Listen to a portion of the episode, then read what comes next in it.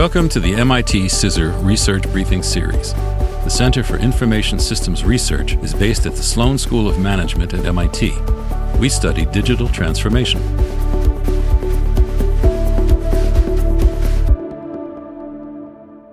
Hi, I'm Nick van der Meulen, a research scientist with MIT CISR. Today, I'm delighted to share with you my January 2023 research briefing, Realizing Decentralized Economies of Scale. Five years ago, a senior executive painted me a nautical picture of her large established organization's goal for digital transformation. To operate not like an unwieldy tanker, but as a flotilla of sailboats. Via the collective actions of small cross functional teams, the organization would sense and seize opportunities to continuously transform, just like the nimble startups in its exceedingly competitive industry. Data from a recent MIT CISR survey confirmed that it is indeed possible for large established organizations to operate in an equally agile fashion as their smaller industry peers, particularly if the organizations decentralize their decision making.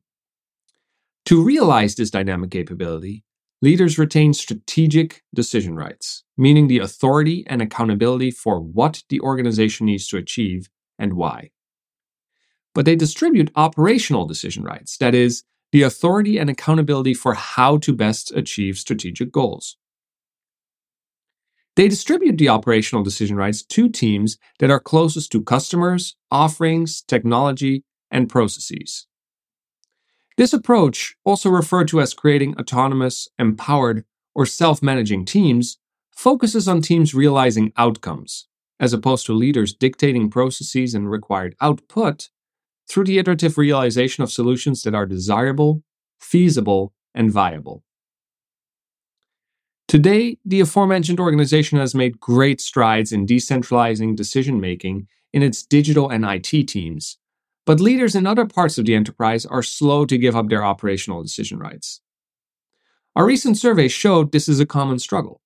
The leaders in our survey reported that on average, 47% of the teams in their organization, or the part of the organization that they were most familiar with, could make decentralized decisions.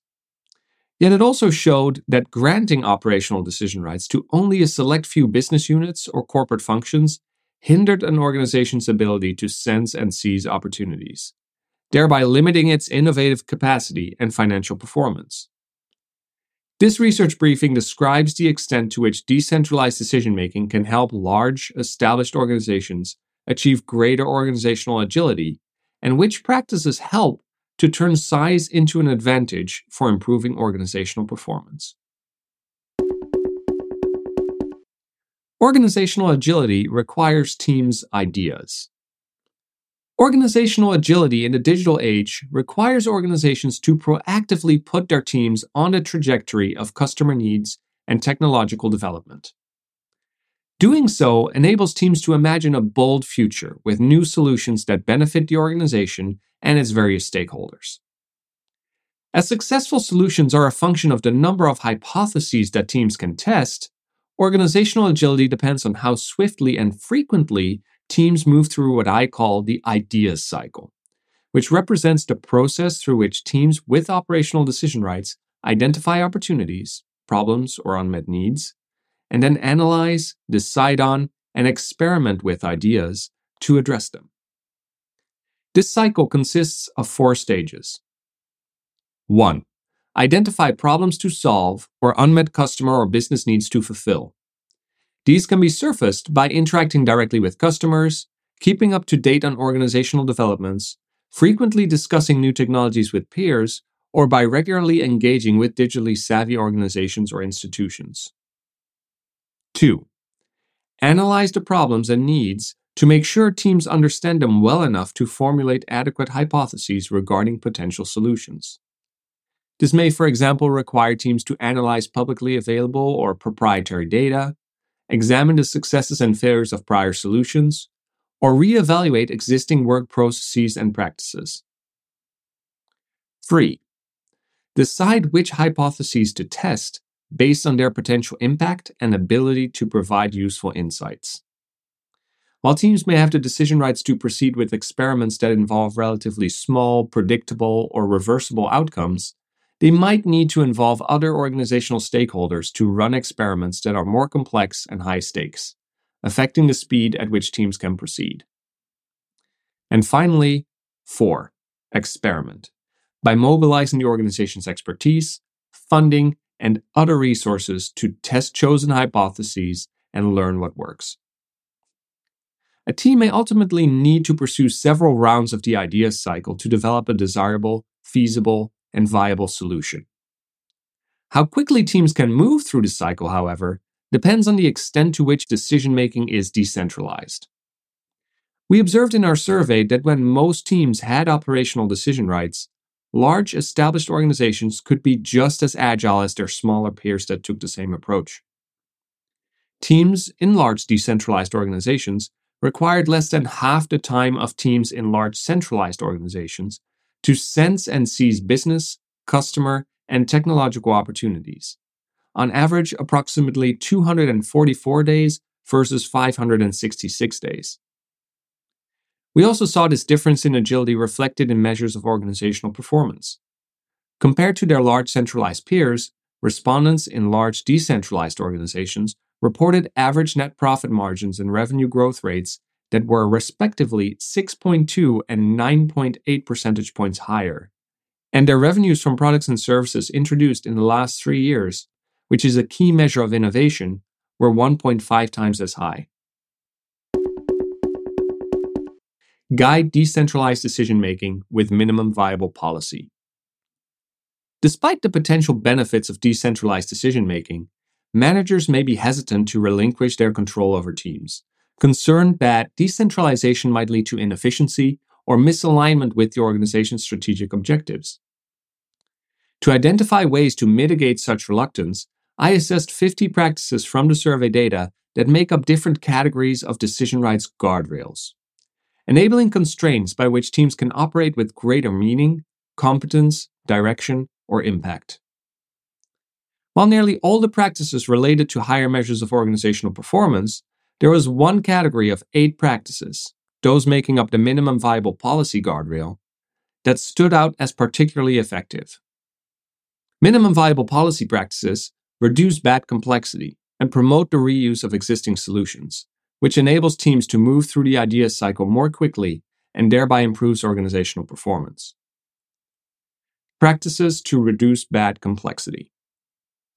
The aim of the minimum viable policy guardrail is to guide teams and safeguard business continuity with the least amount of policy required. Organizations committed to this aim pursue the power of subtraction. Their leaders eliminate impediments to team progress, such as excessive or complex policies that increase bad complexity, and instead implement high level foundational principles that define collective constraints and guide teams' decision making. This cuts the average time to make complex or high stakes decisions in half. Teams, in turn, can challenge existing policies and deviate from established norms, so long as they share their motivations for deviating to surface opportunities for further policy minimization. This all motivates teams to identify new opportunities and problems to solve. And in our survey, teams from organizations with minimum viable policy practices that were more developed than average did this at three times the rate of teams from organizations with practices that were less developed than average. Practices to reuse existing solutions.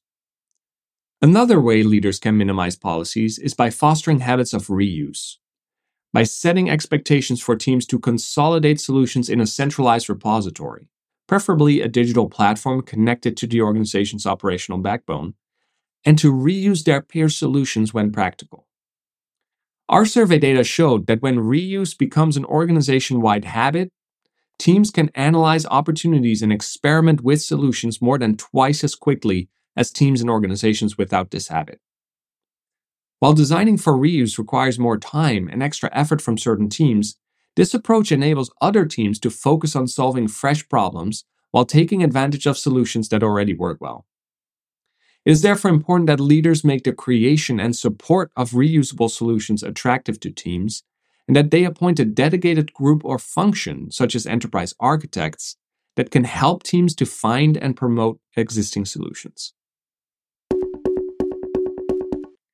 Decentralized decision making needs different leadership.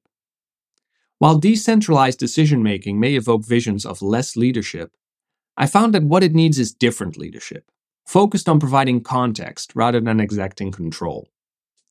Leaders in organizations driven by decentralized decision making should support teams by removing impediments to team success and by making the reuse of solutions a team habit. The result is an organization where as many teams as possible benefit from enterprise scale, enabling them to rapidly sense and seize opportunities that help their organizations thrive in ever changing environments. Thanks for listening to this reading of MIT CISR Research, and thanks to the sponsors and patrons who support our work. Get free access to more research on our website at cisr.mit.edu